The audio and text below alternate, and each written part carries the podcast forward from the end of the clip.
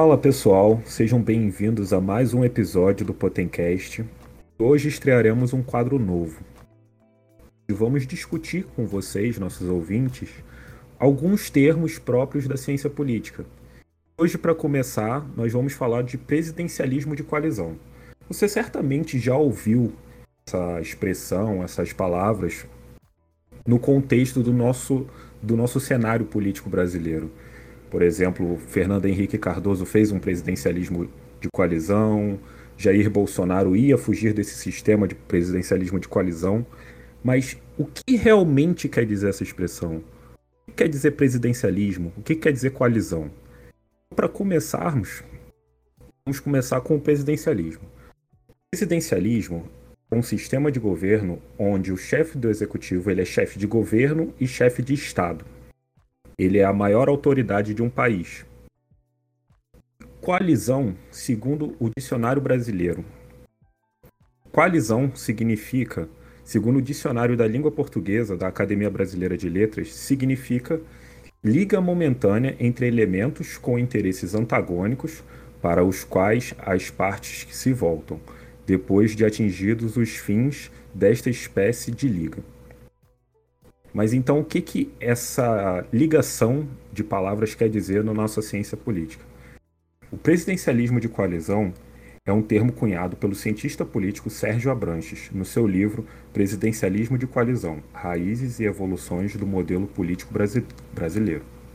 Esse texto foi, esse livro foi escrito em 1988, assim como a nossa Constituinte, Neste livro, Sérgio Abranches dá uma base teórica do que quer dizer essa expressão.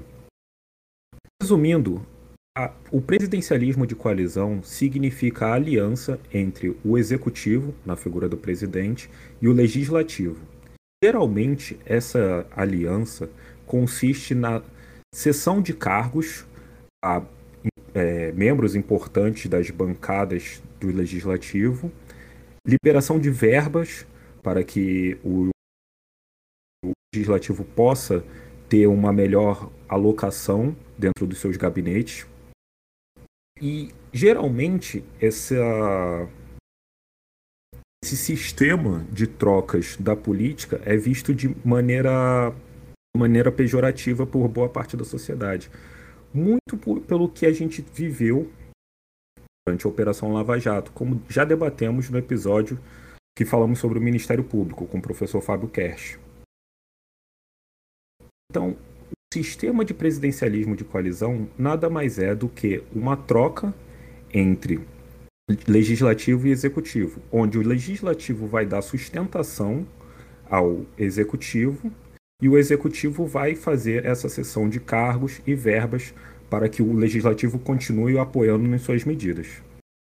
Esta forma de governo recebeu uma pecha muito negativa, como eu já disse, na, na Operação Lava Jato, onde ficou conhecido como mensalão, essas verbas dadas pelo governo para que ele tivesse sustentação. Mas se pararmos para pensar bem, o presidente ele precisa de sustentação para que ele continue governando e colocando as suas pautas, pelo menos em votação, nas câmaras legislativas. Tudo isso faz parte do nosso jogo da política, onde nenhum dos poderes pode se sobrepor ao, ao outro. O executivo não está acima do legislativo, assim como o legislativo não está acima do executivo. Então, se isso em si, se o termo né, presidencialismo de coalizão não é um termo negativo em si, o que, que ele tem de bom? Lógico que ele é benéfico, pois assim a gente consegue ter um controle, um alinhamento muito maior entre os nossos representantes legislativos e o nosso representante executivo. Então, é, como, como a gente poderia dirimir os efeitos negativos de um presidencialismo de coalizão? Existem vários autores que se debruçam com, quanto às questões da representatividade no Brasil. Um dos mais importantes é o Jairo Nicolau, Jairo Nicolau tem uma proposta muito interessante para tentarmos diminuir os problemas que nós temos na nossa representatividade. Entre eles, o principal é a criação de mecanismos para redução da fragmentação partidária, pois assim o governo, o, pois assim o executivo ficaria menos atrelado a uma quantidade muito grande de partido, tendo que fazer muitas concessões a diversos partidos diferentes, como por exemplo cláusulas de barreira que limitassem a representação dos, dos partidos a limitação até mesmo de, liga, de coligações no âmbito estadual ou municipal, muitas das vezes. Muitas delas dimina, diminua, muitas dessas medidas diminuiriam a fragmentação partidária e, consequentemente, diminuir, diminuiriam a quantidade de ligações, de coligações, de coalizões que um presidente precisaria para governar. Mas é um o, o, que é, o que é importante salientar aqui, que o presidencialismo de coalizão nada mais é do que uma forma do executivo governar. Por si só, ele não gera crises, por si só, ele não é uma coisa ruim para a nossa democracia. Mas o mau uso ou a falta de sustentação de um presidente no, no poder pode sim gerar danos muito graves à nossa, à nossa democracia.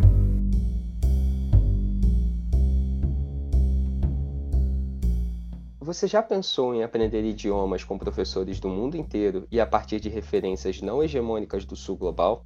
No Abraço Cultural, nós formamos pessoas em situação de refúgio para dar aulas de idiomas e culturas.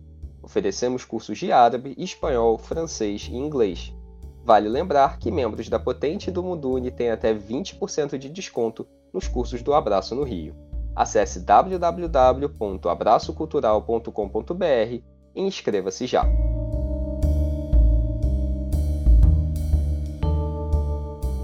Bom, relembrando nossa frase lá do início, Jair Bolsonaro prometeu o fim do presidencialismo de coalizão e Fernando Henrique Cardoso fez um governo de coalizão, vamos nos atentar à questão de Jair Bolsonaro. Jair Bolsonaro prometeu o fim da mamata, o fim do, do presidencialismo de coalizão. As ações do governo Jair Bolsonaro têm ido na contramão do seu discurso na, nas campanhas de 2018, onde ele liberou uma quantidade de verba bastante grande para aprovação de suas medidas na na Câmara dos Deputados.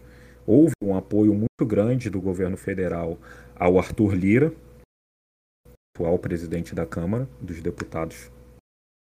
E parece que o nosso presidencialismo de coalizão está longe de ser extinto no Brasil. Pelo menos nesse governo, pelo menos da maneira como as o nosso sistema de governo se dá hoje.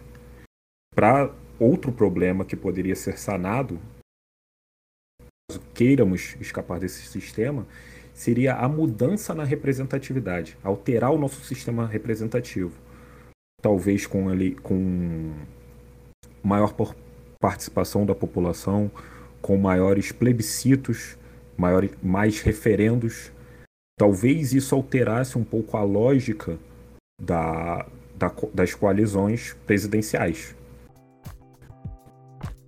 Então é isso, pessoal. Vocês encontram o podcast toda segunda no Spotify, no Google Podcast e agora no Deezer.